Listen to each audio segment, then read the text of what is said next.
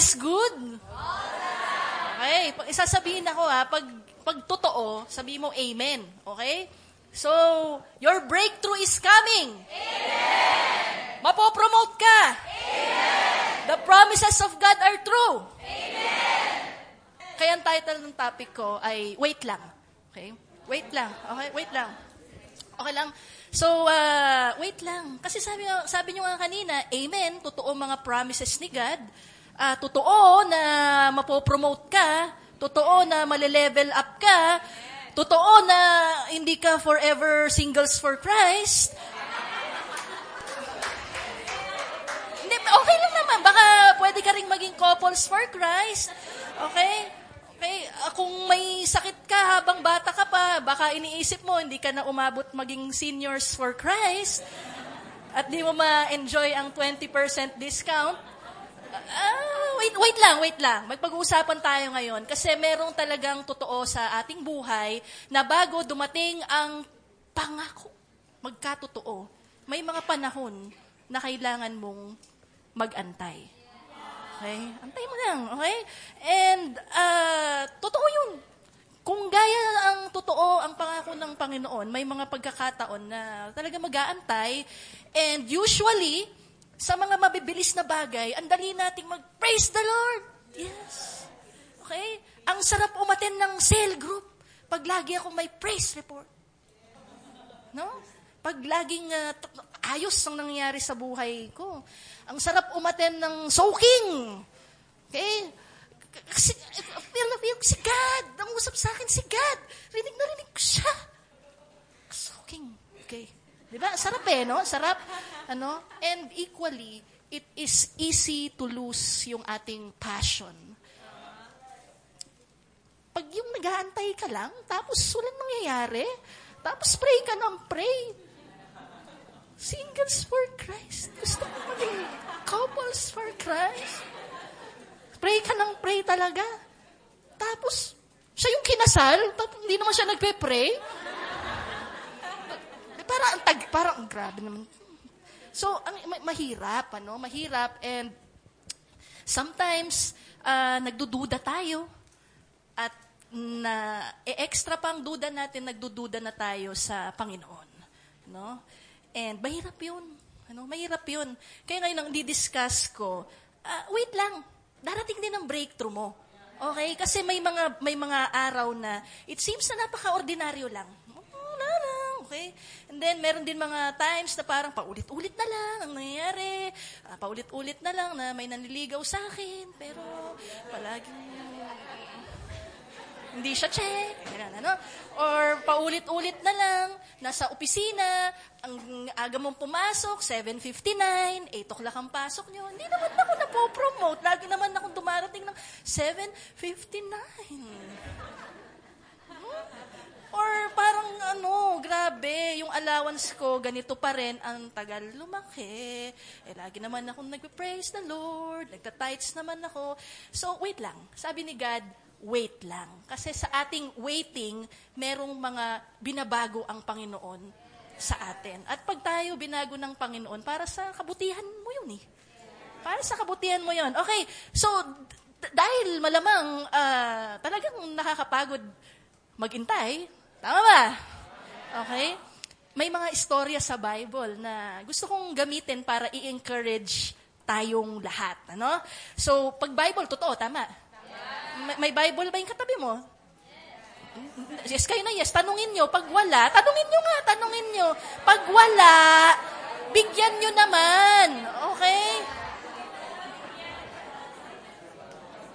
Pa- para iisang pahina tayo ng pinag-uusapan. Okay? So unang-unang kwento sa Bible, yung kwento ni ano ni David. Si David nung si young David. So nung bata pa si David, hindi siya nag-aral sa La Union High. Okay? Nandun siya sa fields. At ang assignment ni David ay magbantay ng sheep. At syempre, kasama sa pagbabantay ng sheep, ang pagprotekta sa sheep. So, galingan mo magbantay, David, kasi baka may umatake dyan. Okay? Galingan mo, David, na maggupit, kasi humahaba yung mga ano eh, mga book ng sheep, di ba? Ano pa, galingan mo dyan. Okay, buong araw mo bantayan yan, David. While yung mga kapatid niya, uh, malamang wala doon or ibang assignment nila. And then one day, merong isang propeta na inutusan ng Panginoon. Sabi ng Panginoon kay Prophet Samuel, sabi niya, Samuel, panahon na. Punta ka na dun sa Israel. I-anoint mo na ang susunod na hari. Oh. Okay. So, sige, lead me, Lord, I pray. Sabi niya, sige, punta ako sa bahay ni Jesse. O, sige, sa bahay ni Jesse, sabi ni Samuel, Jesse, labas mo yung mga anak mo kasi may gagawin ako. Siyempre, dahil pumunta sa bahay nila ay man of God, na alam ni Jesse na may gagawing mighty, may anointing. Sige, hilera mga anak. Unang anak, anak number one. Sa, kung kasi pangalan eh. Anak number one. O sabi ni Samuel, hindi yan, hindi yan. Ah, baka ito, number two. Okay. Hindi pa rin yan. Number three, number four. Number six, hindi pa rin yan. Number set, last, last na. Parang wala na natira, no? Hindi pa rin yan. Sabi ni Samuel, wala na bang iba? Okay? And then, sabi ng tatay niya, ah, oo nga pala, nakalimutan ko. Meron pa pala doon, nag-aalaga ng mga sheep. Pa- patawag nyo nga. Okay? Sakit nun, ano? Yung hindi ka tinawag sa kainan, kakain na pala. Ito, ano, ang pinag-uusapan dito, anointing eh. Di ba? Tayo nasasaktan na, hindi lang tayo tinawag ng merienda. Eh, si David, anointing na. Okay, anointing na to. So, oh, David, dumating si David. Malamang amoy tupa pa siya. Okay? At sabi ni Samuel, ikaw na. Okay? So, kumuha siya ng oil, inanoint niya si David. Yeah. Okay. So, wow, si David, wow. Di ba, pag na-anoint ka, wow, ang bango ng oil. Parang yan, wow, special ako. Inanoint ako ng man of God. May planong Panginoon sa akin. Malamang ako susunod na hari. Grabe, I'm destined for greatness. And I am David, 15 years old, sabi niya. Okay. So, tapos na, malis na si Samuel, bumalik na siya sa kaharian. And then, ginawa ni David, alam mo ginawa ni David? Alam mo, pag na-anoint ka bilang hari, pwede ka namang umupo na lang sa bahay niyo at magtaas ng paa. Tama ba? Pwede naman, di ba? Uh, Dad, anointing.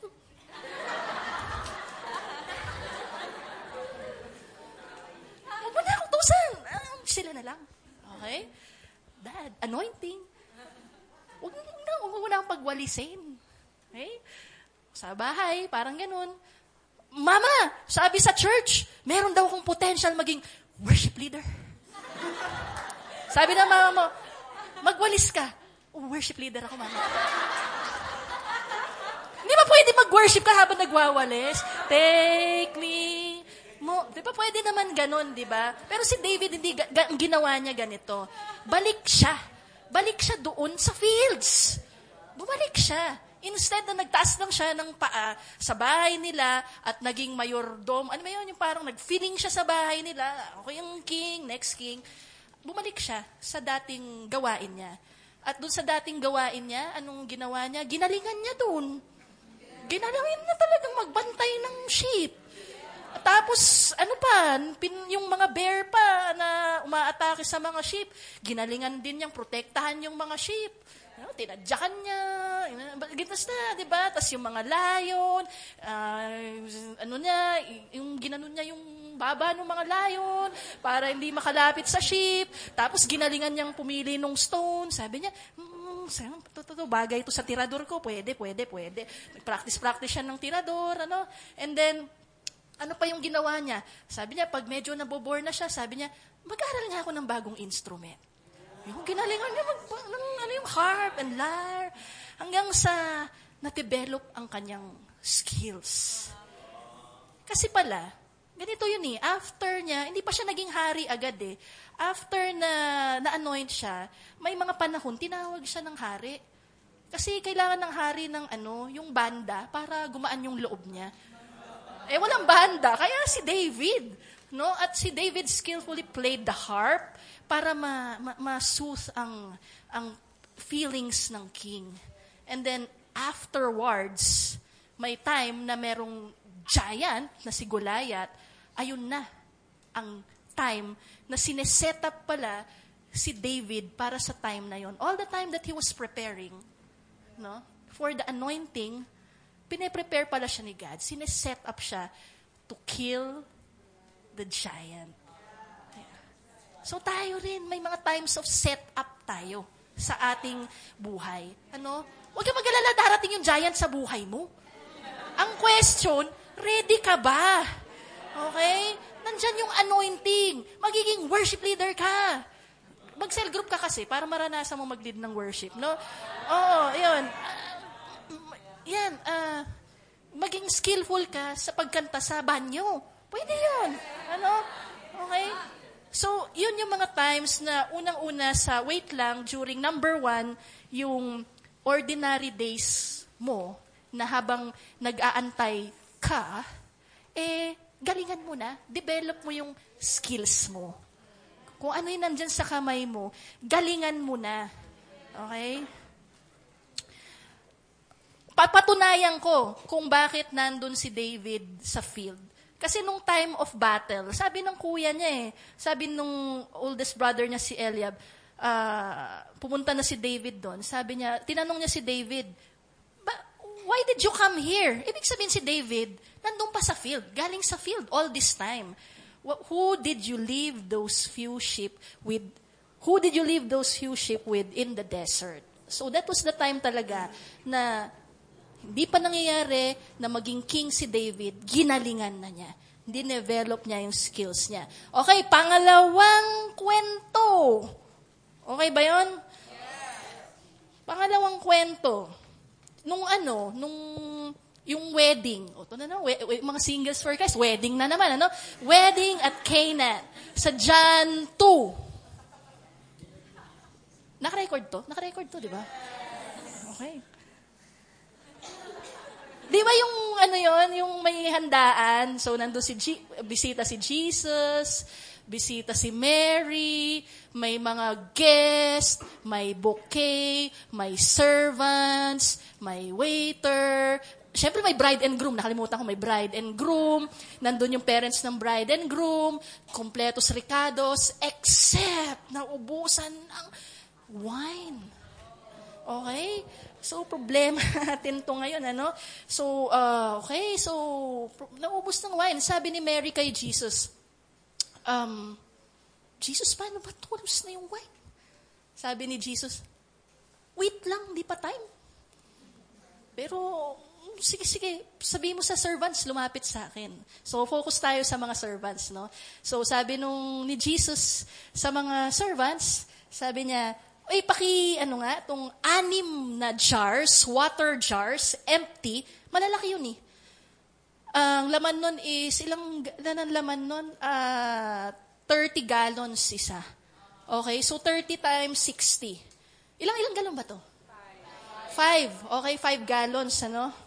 So, isang jar, ang laman niya is 30 gallons. So, kung 30 gallons ang isang jar, ilang ganito? Lim Anim, tama? Si sino yung mataas sa mat? Anim? Francis, 30, tapos anim na ganito. Isa, 1, 2, 3, 4, 5, 6. Eh, meron daw anim na jar. So, 6, 12, 18, 24, ilan? 36 na ganito ang kailangang punuin nung time na yon. Okay, so 36. Buti na lang, di coke litro. Kasi kung i-convert natin ng coke litro, 600 yun. 600 na coke litro. Ganito na lang muna, okay? May ganito na kaya nun. Sana naman may ganito na nun. So, hindi uso ang faucet. So, kailangan nilang mag-igib. So, pag kailangan mag-igib, malamang, malayo. Tapos, pagdating sa malayo, balon. Oh. Hindi pa uso yung ano nun, Myers pump. Okay? Hindi pa uso yung mga, mga elect, jetmatic nun. Malamang kumuha ng tubig at pinupuno ito. No? Ilang ganito ulit? 36. Pagkuha ng tubig, ano nangyari? Wine na ba? Tubig. Balik tayo doon. Boost natin sa jar. Boost natin sa jar. Wine, tubig. Tubig pa rin. Balik tayo doon. Kuha tayo. Tubig pa rin. Tubig. Di bale? Baka pag kumanta ako ng, Water you turn into wine, open the eyes of the blind. Snow. Jesus, wine. Ah, tubig. Balik na. G- gawin ko, anim na beses. Okay na, okay na. So, nag, nag-gets na, no? So, ilang beses yon na pabalik-balik yung mga servants. Wala nangyayari. And sometimes in our lives, balik ka ng balik sa church, wala nangyayari. Bakit? Ang asim pa rin ng buhay ko. O walang lasa yung buhay ko. No? Ala ko, pag nagsimba ako, magiging matamis ako. Okay? Ang sabi ng Panginoon, wait lang. Wait lang.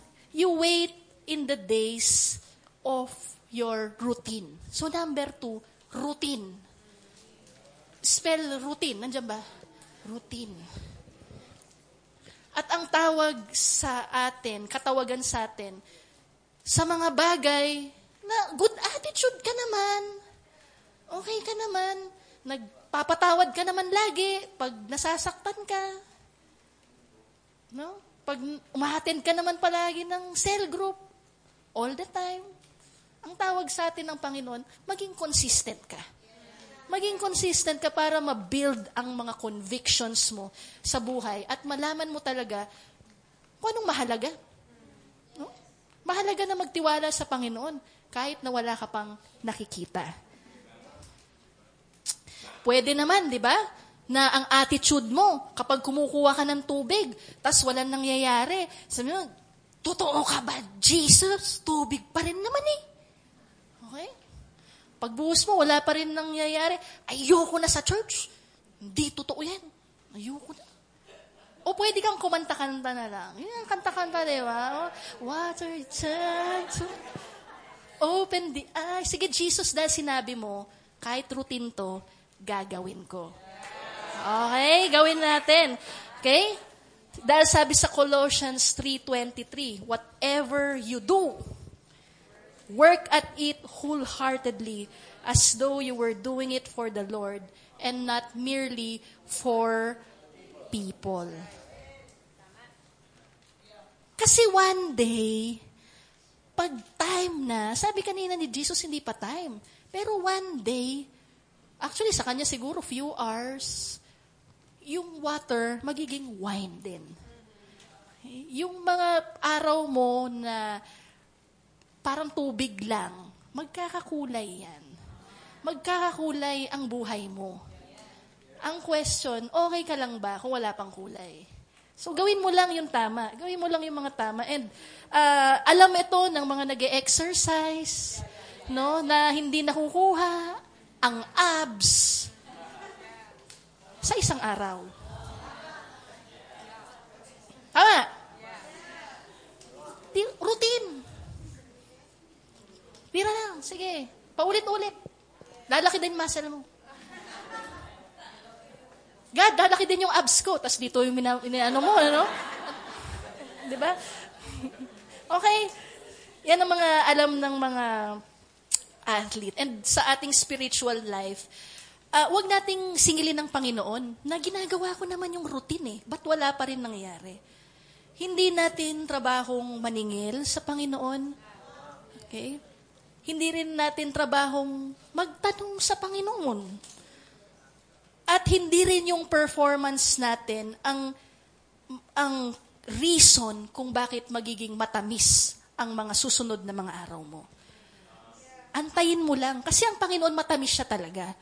At gagawin niyang matamis yun dahil lamang sa kabutihan ng Panginoon. Okay? Sabi sa Romans 12:1-2, basahin ko lang tong napakagandang verse. So here's what I want you to do. God helping you. Take your everyday, ordinary life, your sleeping, eating, going to work, and walking around life, and place it before God as an offering. Galingan mo na para sa Panginoon yan, eh, sabi ni Jesus. Eh. Embracing what God does for you is the best thing that you can do for Him. And sa last nun, sabi doon, God brings out the best in you, develops well-formed maturity in you. Okay? Patawarin mo lang nakakainis. Hindi mo naman kailangan patawarin kung di nakakainis, di ba? Patawarin mo lang. Okay? Uh, mahalin mo lang kahit yung mga nag-hate sa'yo. Okay? Uh, sa bahay, mag-serve ka lang kahit minsan di ka napapansin. Eh kung sinabi ni Jesus, gawin mo lang. Gawin mo lang. Gawin lang natin. Uh, pag sinabi ni, ni Jesus na mag-invite ka, actually, sinabi, command niya yun eh. Go and make disciples. No? So, gawin mo lang. Eh, hindi nga pumapayag. Gawin mo pa rin. Okay? Na, naalala ko yung kwento no, tong nakaraan lang. Yung kasel group ko, si Ditas, parang five years na niyang pinagpipray yung family niya na sana makapunta ng SFCC, sana tumanggap sila sa Panginoon. Tapos, parang naiiyak na siya, ganyan. So, ako rin, parang nagiging impatient na ako. Kaya, sorry Lord, nagiging impatient na ako. Sabi ko, paulit-ulit na lang yung prayer request. No? Tagal na eh. Pero isang araw, may dedication yung pamangkin niya. Dito ginanap sa center. Aba, 27 na pamilya niya napunta dito. Okay? At may mga tumanggap sa Panginoon. So, just do. Pag sinabi ng Panginoon, gawin mo lang. Okay, number three. Okay, number three na tayo. Okay, may mga waiting time tayo sa mga sitwasyon o mga circumstances na hindi natin ma-understand. Kaya yung you dyan is understand. Okay? Kanina, ordinary, tsaka routine. Ngayon naman, may kasamang windang Waiting and windang. WW. Nagwe-wait ka na, tapos nawiwindang ka pa. Bakit ang gulo-gulo nang nangyayari sa buhay ko? Hindi ko maintindihan. Grabe naman, no? And then, alam mo yun eh, parang yung ano yun eh, play mo nga yung video nung ano, yung clay, no? Clay siya, tapos paikot, ikot, ikot lang siya. Oh, ay, no, oh, grabe, oh, oh. Hindi na intindihan, ikot ng ikot. Aray, sakit, nape-pressure ako, nape-pressure ako ay, ay, grabe oh, ano ba nangyayari sa buhay ko? Ikot ng ikot, nababasa pa ako ng ulan. Ano ba yan? Ang sakit, nape-pressure. Punta naman ako ng punta sa church, tapos nagsusok naman ako. Oh, ay, parang may nangyayari sa akin. Parang may nangyayari. Ah, uh, grabe. Yan. Ikot ako ng ikot, ikot ng ikot, ikot ng ikot. At hindi mo nare-realize ng clay siya pala ay gumaganda na at umaangat na. Dahil sa paikot-ikot at dahil sa kamay na nagmo-mold sa kanya. Siguro, nung umpisa, sabi ng clay, clay lang ako eh. Okay na maging clay. Huwag na pa ikot-ikutin. Pero minsan, umiikot-ikot talaga tayo. Nakakawindang talagang mga pangyayari, no? mga circumstances. Pero mabait pa rin ang Panginoon. Kasi ginagamit niya ang mga circumstances para ma-mold ka. Parang yung vase. Bago naging vase, na-mold. Clay siya. And siguro yung clay, sabi niya noon, uh, alisin mo na ako dito sa wheel, nahihilo na ako. Diba? Lord, sabi, take this cup away from me. But sabi niya, hindi, your, let your will be done. Okay? Let your will be done. And, yeah, minsan gusto mo na talagang mag-quit. Pwede ka ba mag-quit sa Panginoon? Siya naman di nag-quit sa'yo eh. Minsan ikaw lang eh, no? Pero hindi ka talaga nakakapag-quit sa Panginoon kasi hindi ka niya binibitawan. Minomold ka lang niya. And sometimes, God is not changing your circumstances because He's using the circumstances to change you. Sabi ko nun sa bahay, paulit-ulit na lang kami nag-aaway ng nanay ko at paulit-ulit na lang ako na super ang iyak ko and then super ang sumbong ko, then super ang tampo ko. Sabi ko, every time, walang mintis. Ganun na lang palagi. Sabi ko, sana may mag-share ng grace sa nanay ko. Eh wala eh. Tapos, one day, Magalit na naman. Sarap pa ng maraming tao. Sabi ko, Mama, I forgive you. I love you. And for the 30 years na nag-aaway kami, oh, nung bata pa ako eh, hanggang nung mga 30s ako, natapos din ang pagiging emo ko sa kanya. Ano mo yun? Napapatawad ko na siya ng mabilis, namamahal ko siya, at gumanda ang attitude ko sa ba. Yung nga, circumstances hindi nagbabago. But God is changing you, me, you and me, through our circumstances. Kaya, wait lang. Sabi mo sa katabi mo, wait lang. Pinapaganda ka ni God. Pinapaganda ni God ang kalooban mo. Kaya, wag mong pilitin na pantayin ang kilay mo. Kasi yung kalooban mo, ang inaantay ni God na mabago. Okay? Gaya ng isang vase, may ide-deposit sa'yo si God. Kaya magpamold ka lang sa Panginoon. Okay, ito, uh, ma- ma- importante to, no? Paano mo malalaman kung ikaw ay moldable? Moldable. Okay? Meron kang ability to accept corrections. Okay? Ano pa? Pwede kang makihalubilo sa mga tao na hindi mo parehas ng ugali. Tahimik ako eh. Eh, yung ingay nila. Ayoko sa kanila. Eh, pero sabi ni God, lapitan ko. Di lapitan mo. Moldable. Yun, yun. Ano pa? May mga bagay kang gustong gawin na out of your comfort zone. Okay? Gusto mo mag-worship lead. Ayaw mo magwalis. Pero sabi ng worship leader, magwalis ka. O, di magwalis ka. Moldable. Okay? And then, Okay, may mga sitwasyon din na, yun nga, hindi natin maintindihan. Yun talagang injustice na. Meron sa atin talaga yung, meron tayong dugong Gabriela eh. Alam mo yon Yung parang kailangan ipaglaban ng Independence Day. Gusto mo talagang maglagay ng flag doon sa West Philippine Sea. Kasi injustice na yung ginagawa ng, ano eh, nung, ano ba yun, China sa atin eh.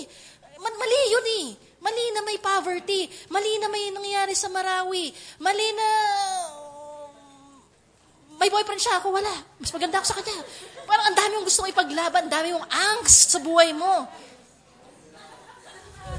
Tibak. May kagaya ka. May kagaya ako. Si Habakuk. Si Habakuk kasi, nung mga panahon niya, nakita niya, nandun siya sa, ano niya, sa tower. Nakita niya yung bayan niya, Israel. God, bakit ina-attack ng mga Babylonians? Di ba tao mo kami? Bakit, ganun, bakit ganun? Ano nangyayari sa city namin? Nasisira na attack, na invade kami, namamatay kami. At God, bakit mo pinapakita sa akin? Yun ang sabi ni Habakuk. Bakit mo pinapakita sa akin? At bakit mo hinahayaang maging ganyan? Ang tagal na. Ano? Tagal ng West Philippines na yan, ano? Pero ito sabi ni Habakuk, sabi niya sa Habakuk 2.1, I will take my stand at my watch post. Dito ko linagay ng Panginoon. Di ako alis. And station myself on the tower. Pag sinabing tower, ang i-focus ko si God, yung mga bagay na higher things, kingdom, and look out to see what He will say to me. So yung mga times na talagang injustice, poverty, ano mo, wait lang. Gayahin mo si Habakuk, stay ka lang, and then, um, wag, kung tipong, you station yourself at the tower. Run to God. Yung mga prinsipyo ng Panginoon ang panghawakan mo. Wait ka lang, darating din ang vision mo. Kasi sabi ni, sabi ni Habakuk, I will wait and look out to see what He, what God will say to me. May sasabihin sa yung Panginoon na vision. At malamang, yung, yung passion mo na yon na talagang nagko-consume sa heart mo, merong kang purpose na connected doon. So wait lang. Vision, so antayin mo, baka bumalik yung passion at magkaroon ka ng bagong purpose in life. Okay? So, wait lang, ano? And then number four, okay? Ito, wait lang. Ito, wait lang. Kapag H, hidden times. Hidden times. Nakatago ka. Okay, nakatago ka. Ano ibig sabihin ng nakatago? Yung nakatago, yung ano, yung hindi ka napapansin. Ano, sometimes yung talent mo hindi match sa ginagawa mo. Okay? Ang talent mo, pageant. Dinagay ka sa kitchen. Okay? Nag-work hard ka, pero hindi ka na po promote, no? Tapos, nagpapaganda ka, yung di nagpapaganda, yun ang napapansin. Ano? So, na, nakatago ka sa mga times na yun. Or even, baka yung training ko, ako, ako PhD ako eh. Ma, may, may master's degree ako. Pero, hindi ka prinopromote eh. Hindi ka prinopromote pa. Nakatago. Hindi na ma-maximize ang talent mo. O kaya, ang dami ko nang inantendan na True Love Waits na seminar. Gat ba't tinatago mo yung mapapangasawa? Grabe, no? Okay? Okay, so know this, mga kapatid. The hidden times or waiting times, importante ito fino-form ni God ang integrity mo. Integrity mo yung ginagawa mo kahit may nakatingin o kahit wala. No. Faithful ka kahit nandyan si pastor o wala si pastor. Hi, pastor. Okay? Integrity. Kasi importante yung integrity. Okay? Kasi lalaki ka rin eh. I mean, ma, ma, ibig sabihin, do, lalaki rin niya, ma, makikita ka rin. Hindi ka mananatiling hidden. At kapag ikaw ay na-expose, kailangan mo ng integrity. Integrity, ibalik mo ang glory sa Panginoon. Mahirap kasi baka hindi mo ma-handle ang fame. Baka hindi mo ma-handle ang limelight at ikaw lang mismo ang mag-suffer. So while hidden, just do your best. Okay lang yan. And then, di ka naman mapapahiya. No? Sabi sa Psalm 25.3, okay, none of those who wait for you will be ashamed. Wait lang. Your promotion will come. Okay, number five and last. Okay, waiting for increase. Eto, antay ka ng antay, pero hindi nag increase So, ang kailangan mangyari sa atin, tignan mo muna kung anong meron ka. At maging faithful ka doon. And then, hindi lang faithful, maging thankful. Okay? I remember uh, yung CR natin noon, ilan? Dalawa lang, ano? And, sige, kahit dalawa lang yung CR pa natin, Linisan natin ng todo-todo, pang international quality. Kasi dadami rin yan. At dumami nga. Okay? So, pato, ganun pa rin naman ang ginagawa eh. Linininis pa rin. Okay? At kung di ka sanay maglinis ng konti, kung hindi ka sanay mag-alaga ng konti, mas mahirap pagdating sa marami. Kaya sanayin mo na kung anong meron ka. At wag mong i-despise ang maliliit na bagay. Sabi ni, ni God, don't despise the small beginnings. Gusto ni God yan. No? Be faithful with what you have. Kasi sabi sa Luke 16, one who is faithful in very little is also faithful in much. Darating din yung match mo. Hindi match. Match. Pwede rin yung match, pero kaninang point yun. No? Darating din yung match mo. Pero maging faithful ka dun sa mga maliliit na bagay upang pagdating ng iyong match, pagdating ng iyong match, sanay ka na. Carry na lang yan. Thankful ka. At kung kayo nararamihan na sa CR ngayon, hindi pa kasi magkakaroon tayo ng 1,500 seater. Masaray CR yon, Eh? Okay, tapusin na natin, ha? Ang usapan ang pangako ng Panginoon ay totoo. At ang pag-iintay ay totoo rin. Minsan, masakit, nakakainip, pero hindi mo kailangan gawin mag-isa. Kaya nga tayo, hindi ka dinesign ng Panginoon maging alone. Nandito ang church, nandyan ang cell group mo. Alam mo yun, uh, kung gusto mo na magbago yung ugali mo, subukan mo kayo mag-pray encounter mamaya. Meron mamaya, okay? Subukan mo. Eh, eh, yan, baka waiting, wait ka ng wait. Eh, ito na yun eh. Take mo na yung opportunity to develop your skills, ano? And um, siguro may mga times din na parang, oy, tinamaan ako sa pinagsasabi ni Ate Dada. Hindi ka nag-wait. No? Nag- nag-complain ka. Sino nag-complain? Ako, nag-complain. Okay?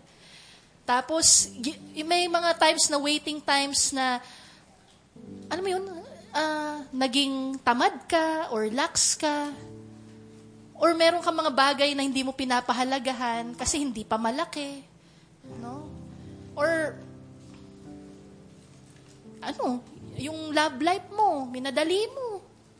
No? Sabi ni God, wait. Eh? Ngayong panahon na to, mabait ang Panginoon palagi, di ba? Binibigyan ka na ng chance na mag-second chance at galingan sa pagwe-wait. Ano? binibigyan ka ng Panginoon na maging consistent at ma-develop ang integrity sa'yo. At binibigyan ka ng Panginoon ng chance na makareceive ng bagong vision, passion, and purpose. At hinahanda ka rin niya upang makareceive ng iyong match. No? By being faithful. And mahirap, yes. Paano mo magagawa ito? Ito na lang, huling kwento. Si Jesus, yung will ng Panginoon sa kanya, ay ibigay ang buhay niya. No? Sa cross. And before the cross, there were beatings and weepings, yung pinpalo. Pwede namang mabilisang patayan na lang, di ba? Pwede naman eh. Pwede naman siyang tumalon na lang sa cliff. Para tapos na. Yung Lord, your will be done.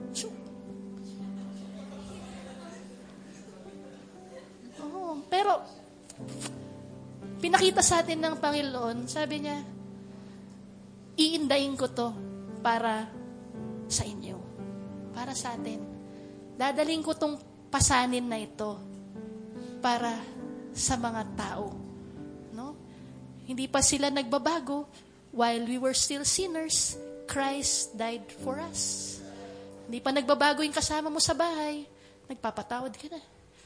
Kaya kaya natin yun. Kasi kaya ni Jesus yun. Hanggang nasabi niya na, it is finished at itinaas siya ng ama niya. Okay? So, kaya kaya natin yun. So, sino dito ang gusto mong galingan magantay? Taas ang kamay. Mabuti pa, tumayo ka na lang. At gawin nating prayer itong kantang ito.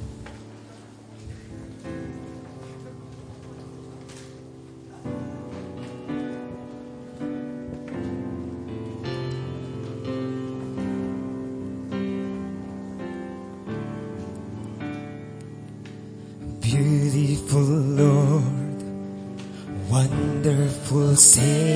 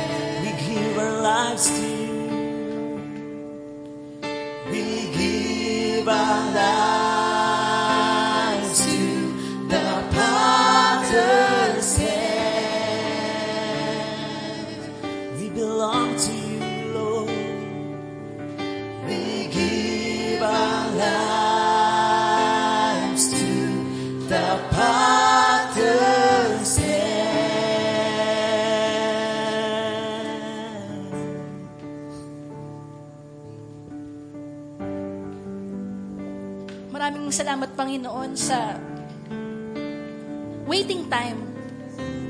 At kami magiging faithful sa waiting time. Just kung gaano ka, ka-faithful sa amin na hindi nagbabago. And I pray over my friends here na narito ngayon.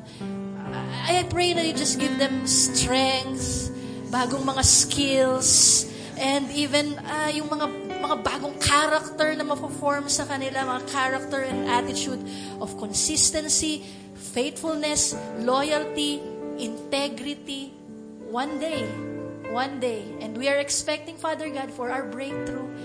And it will be sweet. It will be an increase.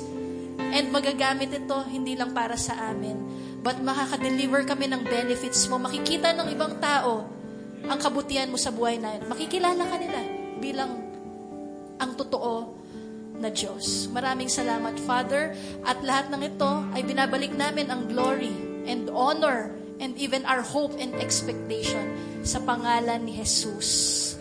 Amen.